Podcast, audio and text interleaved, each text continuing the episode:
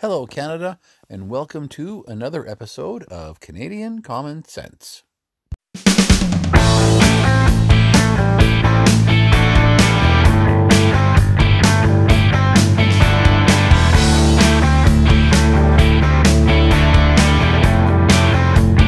is Canadian Common Sense with Lewis and Tony. Good afternoon, Canada. Today's date is September 29th, 2020, and it's Tony here in windy Saskatoon. And it's Lewis out here in sunny and hot British Columbia. Fantastic. Well, I wouldn't mind that. Actually, weather-wise, temperature is actually fairly nice here, but good God, the wind is gusting to 50K, so it's certainly doing a job taking leaves off the trees. Yeah, well, it's a prairie thing. It is, yep. It's fall is beautiful. Yeah, and we're getting, well, by the end of the week here, we're supposed to be around 28 or 29 degrees, which is still nice and warm. So that's probably kind of typical Okanagan weather, though, isn't it? It is very nice and warm. It's not normally that warm at this time of year, but the nights, like the mornings when I get up for work, they're 7 or 8 degrees. So we're getting some pretty good temperature differentials between the evening and daytime highs. So, wow, no kidding. Yeah. All right. So we've got a heck of a show today. And go ahead. You were going to say something. Cut you off. Sorry. I said, don't we always? Oh, yes, we do. We've got governments that just keep on giving. So, on the show today, game on. Saskatchewan election officially kicks off today. Throne speech. And how badly did Jagmeet Singh throw Canada under the bus? With the throne speech and a new parliament, committees restart, much to the Liberal chagrin. Ontario announcing a second wave of COVID-19. And what the heck did Catherine McKenna do in 1995? Where do you want to start, my friend? Well, I'm going to start with something that wasn't even on your list. Sure. Justin Trudeau announced today that the Canadian government is going to be sending $400 million to fight COVID-19 to foreign countries. Because we've already beaten the virus in Canada, it's considered dead, and we don't need the money here. Apparently. Oh, wait. Yeah. I mean, that's ridiculous.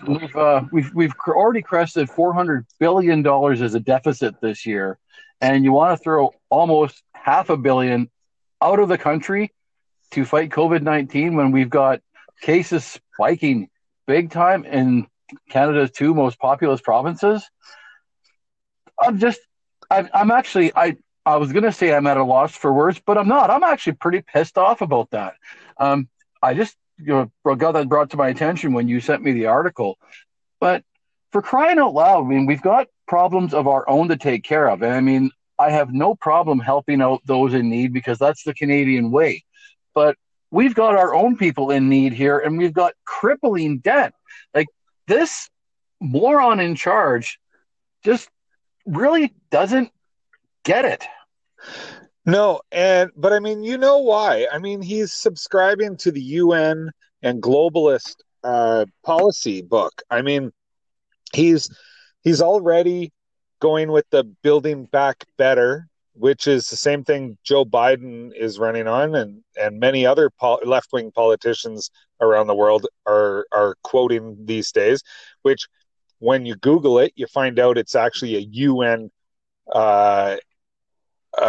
document that is all about how to recover after a crisis, but recovering with a lot more socialism, a lot more taxes, a lot more air quotes fairness, and it's a UN doctrine that they're subscribing to, and I mean, Justin Trudeau has been subscribing to globalist and post-national neo-Marxist ideas for a long time. I mean, so much so that you can't even tell the difference between them and the NDP anymore. No, that's true. I mean, even when he first became prime minister in 2015, he very quickly announced that Canada was a post-national state and with no core identity. Yeah, I mean, and with no core identity, that's right, yeah. So he's been on this road ever since he's been in power, and so I guess I shouldn't be surprised, but I am certainly really, really ticked. Oh yeah. And I mean, you know who Michelle Simpson is, right? I do. Yeah, former Liberal MP. And she used to be a seatmate of Justin Trudeau. That's right. She was Justin Trudeau's seatmate in the House of Commons when they sat in opposition. And she has publicly stated on more than one occasion that Justin Trudeau would come to the House of Commons and not even know what they were voting on that day, but he would bring articles and magazine covers and everything that featured him to show her and other MPs. And she makes no bones about it. Like, she said she doesn't think that he ever really wanted to be prime minister. But he can't resist the accolades and the attention. Well, he is a narcissist. There's no question about that. And it's very obvious he knows nothing about finances. And he doesn't know anything about anything. No, really, he doesn't. I mean, you nailed this years ago when you first did probably our first or second show that Justin Trudeau is dumb, and he shows it daily. Yeah. No, I know. And he keeps proving me right all the time. Yes, that he does. Yeah. All right. So let's move into, well, more examples of how dumb Justin Trudeau is. We had a throne speech on Wednesday of last week, the 23rd. And this throne speech, while I've ranted about it on Wednesday, it did outline what a normal throne speech would outline, but even the left-wing media actually rolled their eyes at it. And I was so impressed to hear even people like Susan Delacourt from the Toronto Red Star saying that, you know, really he could have just said this at a regular session of Parliament. He could have said this at a news conference. Well, and I thought, wow. Yeah, and that's because he all he basically did was rehash his 2019 campaign book. I mean, there's really nothing new in there. And the thing is that they claimed they needed to prorogue Parliament because they had revolutionary ideas to bring forth in the speech from the throne.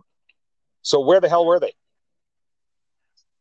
Yeah, exactly. I mean, pharmacare is something that they've been bringing up since, gosh, the turn of this last century, and it's never been done.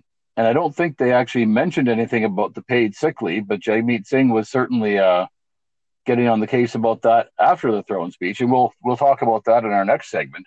Yeah. So you're right. There was nothing revolutionary. There was nothing earth-shattering that made all of us go, oh. So that's there was nothing new in there.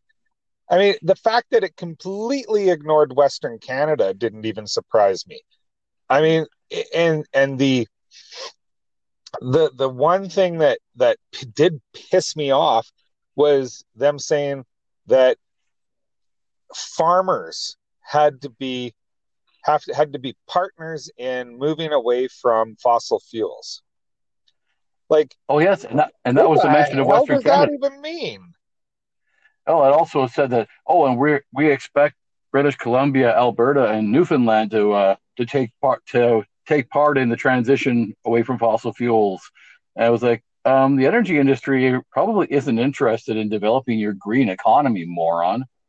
No, really, economic recovery in this country cannot happen without the oil and gas industry and the natural resource industry. It just can't happen. It's not even possible. And this has been stated by numerous economists and people who deal with economies and with monetary systems and everything. They know, we know, everybody except Justin seems to know that you cannot have a Canadian economic recovery without natural resource sector playing a massive part in it. Oh, exactly. And I've heard, I think the latest one I heard talking about that was David Aiken, or it might have been Brian Lilly. Anyway, just stating that, you know, you need the energy industry because the energy industry and the resource extraction industries were the backbone of pulling Canada through the last recession in 2008, 2009. Yeah, and I mean, and this isn't just a Western Canadian speaking here. I mean, even Quebecers, according to a poll that was released this past week, even the majority of Quebecers want to source their oil and gas from Western Canada. Oh, yeah. I mean, this is totally a Canadian issue. I mean, I realize that both of us live in Western Canada, but, I mean, we're first and foremost Canadians, and it just makes sense. There was a lady who was, I believe she was on the Roy Green show from the Coalition of Canadian Manufacturers, and she was even saying that, you know, this is a Canadian issue because, you know, a quarter of the businesses in the manufacturing sector in Ontario service resources, service mining, service oil and gas, all these industries that Justin Trudeau wants to kill. So really he's killing the manufacturing sector with his attack on oil and gas. Yeah, absolutely. I mean, it's he wants to kill the industry. We know that. He's been saying it since the 2015 election. Oh yeah. Yeah, he wishes he could phase out the oil sands tomorrow. Yeah, I mean, those are his actual words. Yeah, so, yeah, there's no question he hates oil and gas. And as I said in my rant, I mean, by extension, he hates you. And by you, I mean you, Canada, listening to this show. Yeah, and I mean, Justin Trudeau has a general disdain for Canadians as a whole, and Western Canadians especially. Well, he does, yeah, and it shows. I mean, he does his best to diss the West. He likes British Columbia because he likes to go to Whistler and ski or snowboard. He likes to go to Tofino to go surfing. So, I mean, he's got at least a little bit of love for British Columbia. But I think if he could just choose to ignore Alberta, Saskatchewan, Manitoba, Northern Ontario, he'd be more than happy. Well, yeah, but loving BC is not the same thing as loving BCers. It's like BC, who doesn't love BC? BC's amazing. I live here. It's one of the greatest places in the world. But true. But even I don't really care for for a big chunk of the people that live here because they're not in the rural communities or outside of the Lower Mainland, but the Lower Mainland, like they are. There's a lot of wackos down there, man, who are very anti-oil and anti-gas and anti-logging and anti-hunting. They're just anti-everything. But yet, if all that stuff went away, they would be the first ones to starve to death. Well, yes, that's true. And I guess I should make a point of pointing out that you should love BC because you actually live in one of the most beautiful parts of BC. So I do. I'm very lucky. Yeah. So yeah, you're right. I mean, he likes BC, but yeah, he probably couldn't care less for anybody outside of the Lower Mainland or maybe Victoria. Yeah. I don't know if he's ever been to the rest of BC. But it's, I mean, his policies definitely show that he probably doesn't even think people live here, but. True. Yeah, so.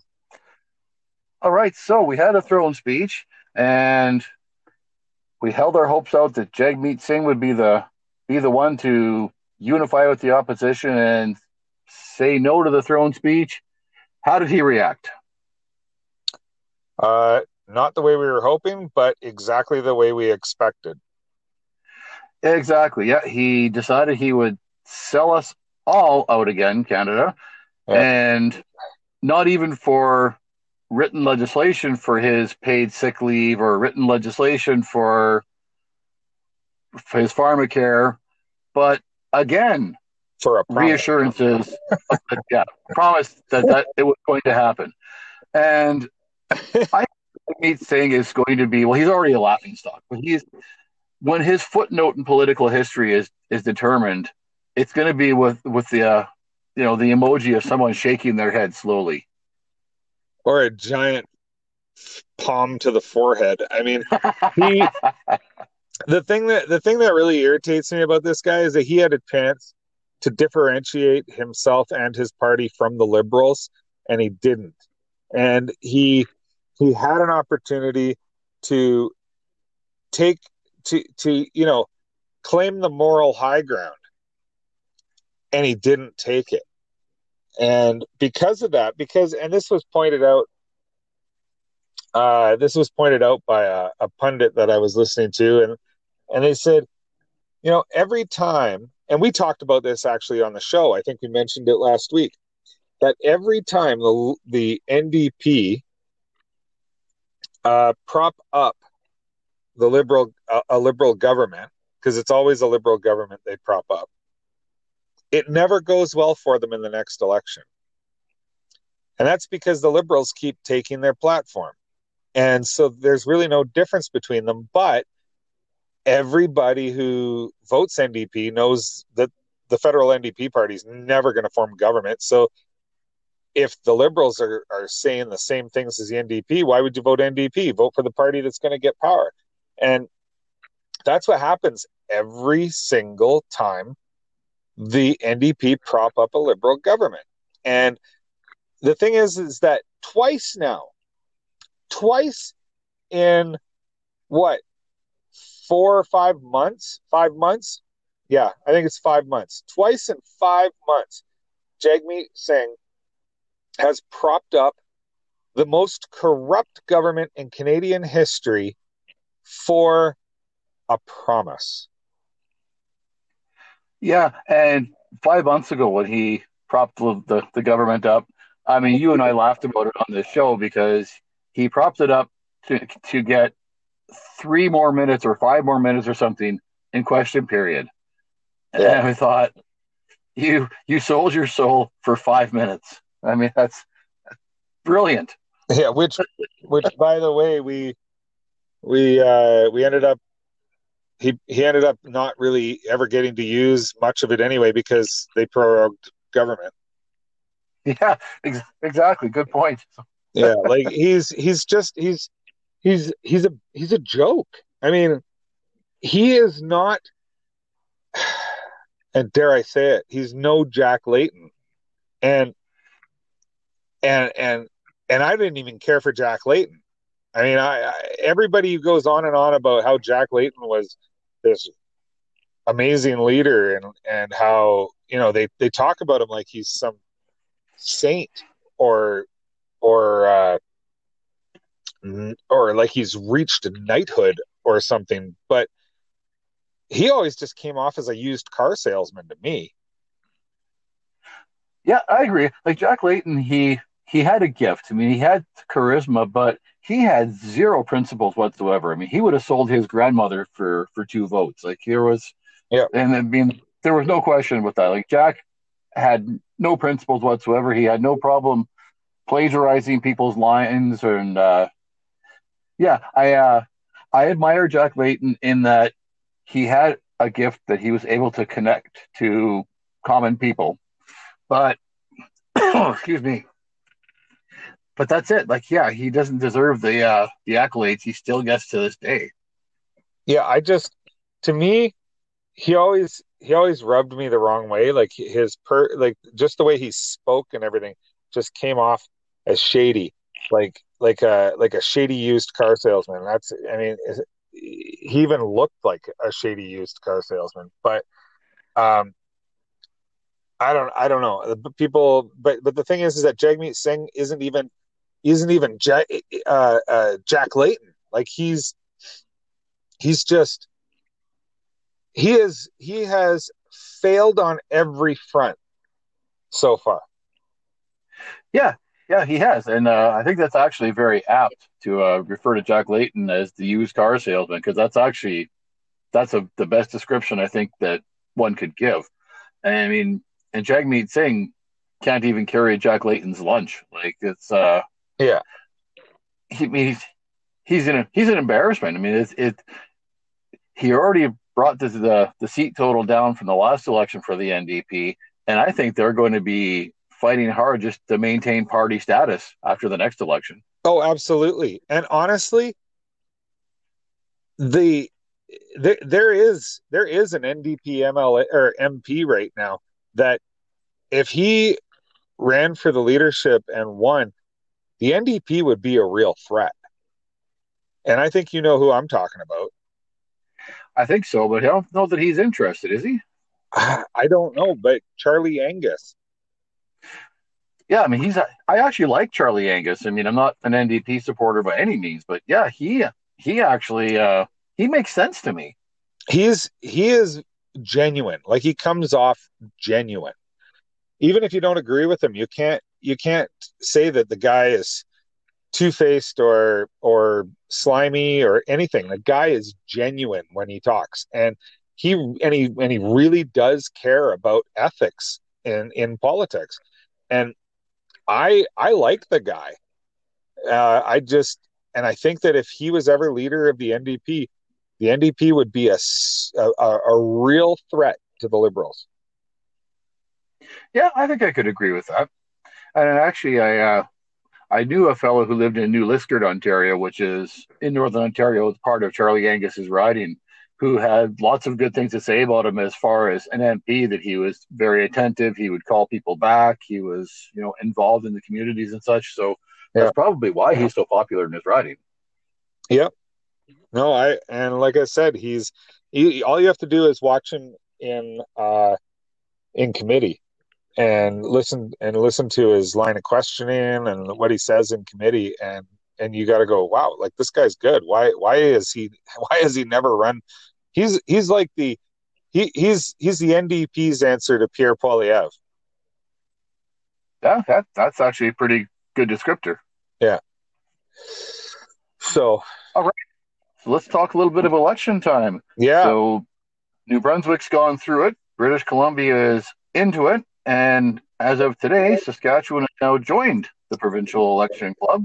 Yeah. Premier this morning made it official, so October 26th will be the next Saskatchewan election. Yeah, 2 days after the BC election, and which I fully expect to be an NDP landslide. They are, in the polls, they're ahead 51% support to, I think, 33% support or 32% support for the BC Liberals. So it's going to be unless something drastic happens, it's going to be an NDP landslide. Ouch. Yeah, that's that's actually similar numbers here in Saskatchewan. The Saskatchewan Party, I think the last poll I saw was 61% support to somewhere hovering right around 31 or 32 for the NDP. So those numbers alone indicate a bloodbath. Yeah. I mean, how does that? Because now, for our listeners who may not know, you are running in this election in Saskatchewan as a Saskatchewan Progressive Conservative. That's correct. Yeah, it's a rebuilding Progressive Conservative Party, and it's going to be an interesting election. I don't think there's going to be anything drastic happening in my riding of Saskatoon Fairview. So far, there's only three of us as candidates, that being the Saskatchewan Party, NDP, and myself. So, and there's an NDP incumbent who won in a by-election in 2017. So this is actually her first contested election, general election. And we talked about her before. I've interviewed her for the show, and she's actually quite a nice lady. But yeah, Ryan Meili is going to make life very difficult for his entire campaign or candidate slate. And he's book smart. I mean, he's a medical doctor, so obviously he's got some brains. But and bear with me, Canada and Lewis, because it's going to take me a few minutes to get through this preamble here. But Ryan Meili has absolutely no political savvy whatsoever. And where am I going with this? The riding to watch in the Saskatchewan election is going to be in Regina. It is the riding of Regina Walsh Acres. It was a vacated seat from Warren Steinley, who made the jump to federal politics. So he is now a Conservative Party of Canada MP.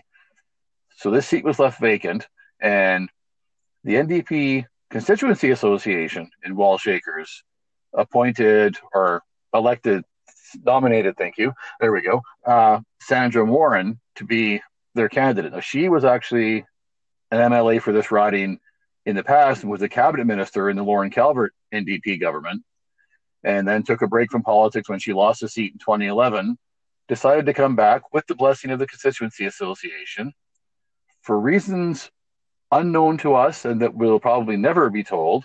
Ryan Meili refused to sign her nomination papers, wouldn't tell anybody why, and the Constituency Association said, no, this is our candidate. We backed her. Ryan Meili said no, appointed another lady to be the candidate, a lady who actually had backed Sandra Morin to be the candidate.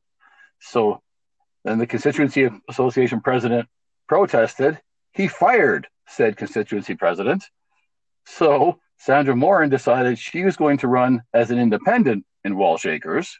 The Constituency Association for the NDP had decided to back Sandra Morin's campaign. So now you have an NDP candidate who was backing the person who's now, you know, an independent, who will not have the support of the Riding Association. So she'll have some NDP votes, but the Riding Association is now backing the independent. And with no incumbent, the Saskatchewan Party is bringing a new candidate in. And Progressive Conservative Party leader Ken Gray happens to be running in Walsh Acres. So this is anybody's race. Holy cow. That was I was just sitting here. My head was spinning listening to you talk about that. Isn't that something? Wow. It's when you were talking about it, I was thinking, man, like what happened here in my riding in BC was kind of messed up, but nothing like that. I mean, it's ridiculous. Like, this is who your grassroots of your party nominated to represent this riding. Yeah. And if he even could have said, I reject her candidacy because, and give any kind of a decent reason, but instead of just saying, nope. Wow. So, I mean, yeah, he's just a tool. I mean, Ryan Meili had a presser this morning before the writ was dropped to come out, and he immediately came out on the attack, and it was just, he said the words Scott Moe as much as anything else in his speech. And he's just, I think he lacks charisma of any kind. Like I say, he's obviously book smart because he is a medical doctor, but he's kind of come off as just saying, well, I'm a doctor, therefore you should be listening to me on how you handle the pandemic. And he said something his exact words were, and Saskatchewan has the worst reopening plan in Canada in regards to schools. It's like, well, that's kind of hard to quantify. But I mean, he's just, he's asking for an electoral drubbing. And unfortunately, the Saskatchewan Party, like they've done in the last two elections, are going to go after Ryan Meili hard, because the last two elections, they've defeated the NDP leader in his own seat. And I think they're going to do everything they can to take that seat from Ryan Meili this time around. Wow. That's, I don't even have anything to say. That is so crazy. I mean, I'll tell you what happened in my riding with the NDP. Sure. With the NDP here in BC, there were two people who put their names forward for the NDP to run in this election in my riding. One being the mayor of my town, and the other being a councillor in my town. Oh, and So the mayor is a black woman and the councillor is a white man. And John Horgan just rejected the councillor's application to be the candidate, and just signed the mayor's nomination papers because she just acclaimed the candidate because there was no one to contest it. Oh, so you know why she got the nomination, and that was because she's a black woman. And it's an NDP policy, right? That if there is a minority, a person of minority stature or whatever, that the party will pick them over a white man. And so they just flat out rejected his application and just signed her, and just claimed her to be. Just acclaimed her the candidate. So it was kind of messed up, but boy, what you were telling me made me go, oh, this was nothing.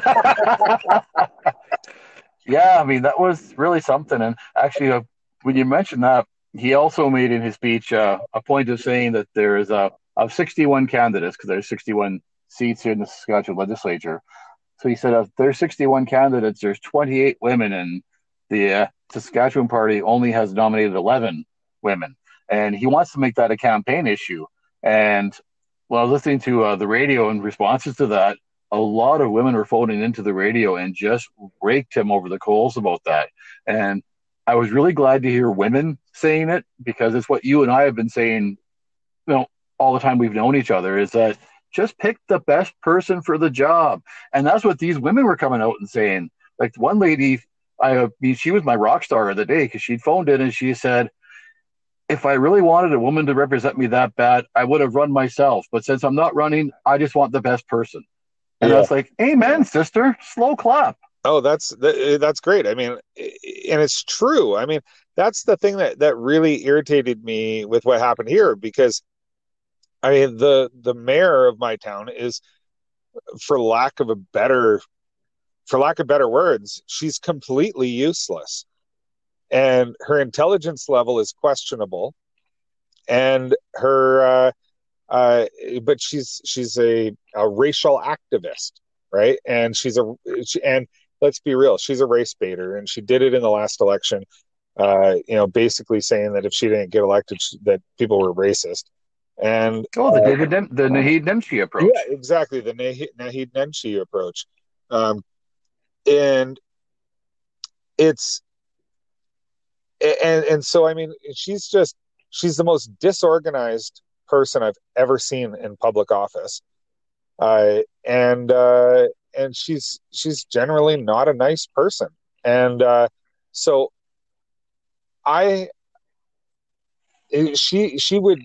I would never vote for her. Even if she ran for the party I like, I would not vote for her. That's how much I dislike her. And I mean, it's not like the counselor, who's a white man, it's not like he was any better. I actually don't. I've tried everything I could to, convince my friends not to vote for him in the last municipal election, because he's fairly useless too. He's a neo-Marxist. And oh my God! And does not want he doesn't like business and private enterprise. So it's, yeah. I mean, these are the people that are running for the NDP. Yeah, it's really something else, isn't it? So anyway, so sum up the election front. British Columbia votes October 24th. 2 days later, Saskatchewan votes October 26th. And I suspect in shows going forward, you may hear a few slanted updates about the Saskatchewan election, because as Lewis reminded our listeners, yours truly is running in Saskatoon Fairview with the Progressive Conservatives. And It's been good so far. I'm actually very happy. I've been out door knocking for about 3 weeks now, maybe even a month, and getting fairly good responses at the doors. I'm not saying a heck of a lot, but I want to share this with our listeners just because it's amusing, but it's also very typical. And I'm not sure if I told you this before, Lewis, or not, just our private conversations, but I knocked on this guy's door, and he was an immigrant from Kenya. And when I introduced myself as being with the Conservative Party, his first reaction, he said, well, I've heard that Conservatives, you know, aren't really that friendly toward people who aren't from Canada.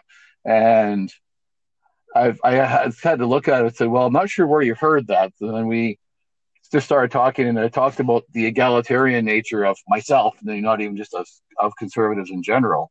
And within about 5 minutes of us talking, he was my best friend, and he wanted me to meet his wife, and he was calling his neighbors over to come talk to me. And he's like, I'm going to go tell all my friends about you. We need to get you elected. So I thought that was great. Yeah.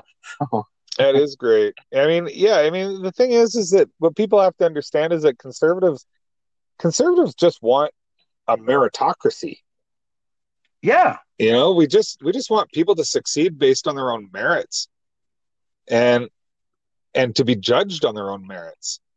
You know, it's none of this identity politics bull crap. That was close. Yeah, it's just and for those who don't know what a meritocracy is, it's just people are judged and succeed based on their own merits. And that's all we want. Yeah, and I said to him, I said, all I care is that you bring something positive to the table. Yeah. I don't care about the melanin component of anyone's skin. I don't care which god they choose to pray to, or, you know, if they even have one. I don't care who they want to marry or have relations with. I just care that you bring something positive and build a society together. Exactly. And I mean, that's just I think that's what most people want. It's just people are brainwashed into thinking that one party is, or that parties on the right are not like that, and it's so wrong. It's very, very wrong, because that's not what the parties on the right are like. Exactly. Now, speaking of wrong, Catherine McKenna in 1995 was videoed in Indonesia, and you know where I'm going with this one. Miss McKenna was, yes, she was in her mid-20s, but she was in Indonesia and went to an illegal cockfight, paid off the police to look the other way at said illegal cockfight, and she had a rather disgusting delicacy. Yeah, she decided to eat dog meat. Yeah, and I don't care if it's legal over there or at least not frowned upon. That's just gross. I mean, especially when you grew up in Canada, being by our own standards, it's just morally wrong. Yeah, I don't know where this video was for the last 5 years, but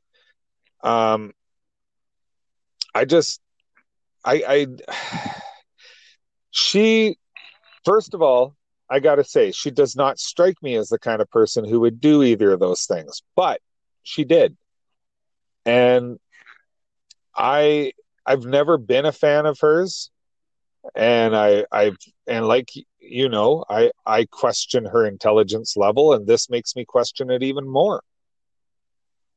Oh yeah. And yeah, I mean, I've never been a fan of hers either. And if there's any people on the left listening to the show, don't even start to say that we can't judge her by what she did 25 years ago, because all you folks on the left are tearing down statues of John A. McDonald right now based on what he did 150 years ago. So, yes, I am holding her to account completely for, I mean, if eating dog wasn't illegal, it's disgusting. It's gross. I don't know what dog tastes like. I don't ever want to know. But she broke the law by going to the cockfight. She broke the law by paying off a cop. And those are things, when you're in your 20s, you damn well know better. And so I have no problem whatsoever making certain people are aware of her actions in 1995. No problem at all.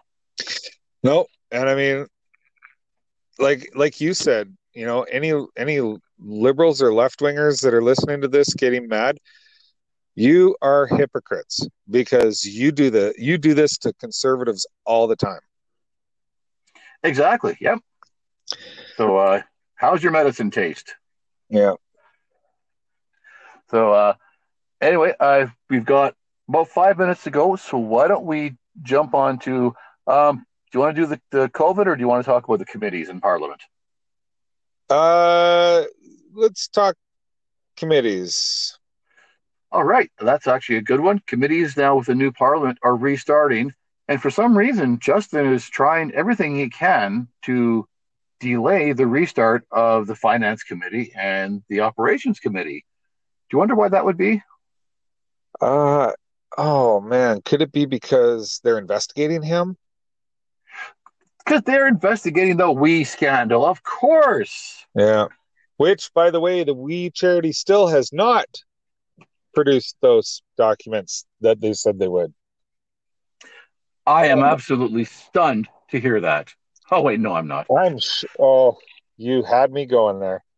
Yeah. I mean, the WE Charity still has not produced the documents that were requested. And I actually heard our favorite NDPer, Charlie Angus, talking about how when they dove through all those 5,000 pages of documents and that were given over by the Prime Minister's office after they blacked out like hundreds of the pages and like completely blacked out. They look like cell phones with the screens off. And and he said that they were able to piece together a timeline of Bardish Chagger and the Kielbergers talking about this way earlier than they said they had, and that the Kielbergers, the WE Charity, used photos of Sophie Gregoire Trudeau and Justin Trudeau's mother, Margaret Trudeau, in their pitch to the government to pick them as the organization that would run that program. Yeah, and I think it also came out that Bardish Chagger had discussions with one of the brothers, I can't remember which one, before this even started, so that we could design their pitch to fit exactly what it was that the government was looking for, so that there would be no need to try to outsource this to anybody else, because we would have the absolute perfect presentation for them. Yeah, and that the thing is that the WE Charity was the ones who designed the program, so that they could be the only ones who could be chosen, because they made it so that when they when the government set the parameters for what needed to be done, or what the organization had to have in place to be able to pull off running this program, that the only one that could possibly fit it would be the WE Charity. And so the WE Charity was in discussions with Bardish Chagger when they were developing the program, so that they could make sure that the requirements set out in the program would fit WE Charity to a T and no one else. And that's right. I remember hearing that now. Yeah. Yeah. But just the fact that the WE Charity used photos of Justin Trudeau's immediate family in their pitch is like just jaw dropping. I don't even know what to say anymore about this. Oh, totally is. And when the committees were still going before Parliament was prorogued, Pierre Poilievre was questioning Bardish Chagger about that. And she lied. And she had said to him that, you know, they weren't discussing the Canada Summer Jobs Program, whatever the student program was to be called anyway, said, oh, that wasn't what we were discussing during that meeting. And then she said she was really, not interested. And then the next question he asked her is if she took any notes. And she said, oh, I took some notes to have us follow up on this phone call. So then Pierre Poilievre said, well, if you weren't interested in what they had to say, then why would you take notes to make sure you follow it up? And, of course, she had no answer because he caught her, right? Yeah. Yeah. So, and sadly, this one isn't over. As long as the Finance Committee can get back up and running, and it looks like they're going to, this scandal is just going to get worse because the Kielbergers aren't going away. And as a matter of fact, this is something you might not know, Canada, is that the Kielbergers, you'll know that they resigned as volunteers from the WE Charity. And make certain that you catch the wording. They resigned as volunteers, and they're staying on to develop, listen to this part, to start the new charity, quote unquote. I don't know what that means, but to me it says the Kielbergers are here to stay. That's what it sounds like to me too. Yep. Yeah. All right, well, I think we've come to the end of our show this week. We have. We've done it again. We've dropped you on a sour note, Canada, but this time I want to leave you there because you should be mad, because this government is going to keep sticking it to us until we tell them they can't anymore. Yeah. That's right. Okay, well, from British Columbia, it is Lewis saying good night. And good night from Saskatoon.